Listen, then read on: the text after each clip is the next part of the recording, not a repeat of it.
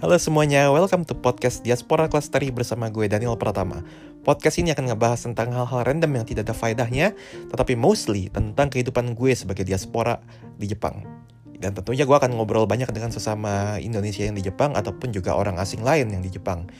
Well, kalau mau yang berat-berat dikit, gue juga akan ngebahas uh, pendapat gue tentang Indonesia dari orang Indonesia yang tinggal di Jepang atau di luar negeri, yang juga akan melibatkan sesama teman Indonesia lainnya. Well, akhir kata, selamat mendengarkan.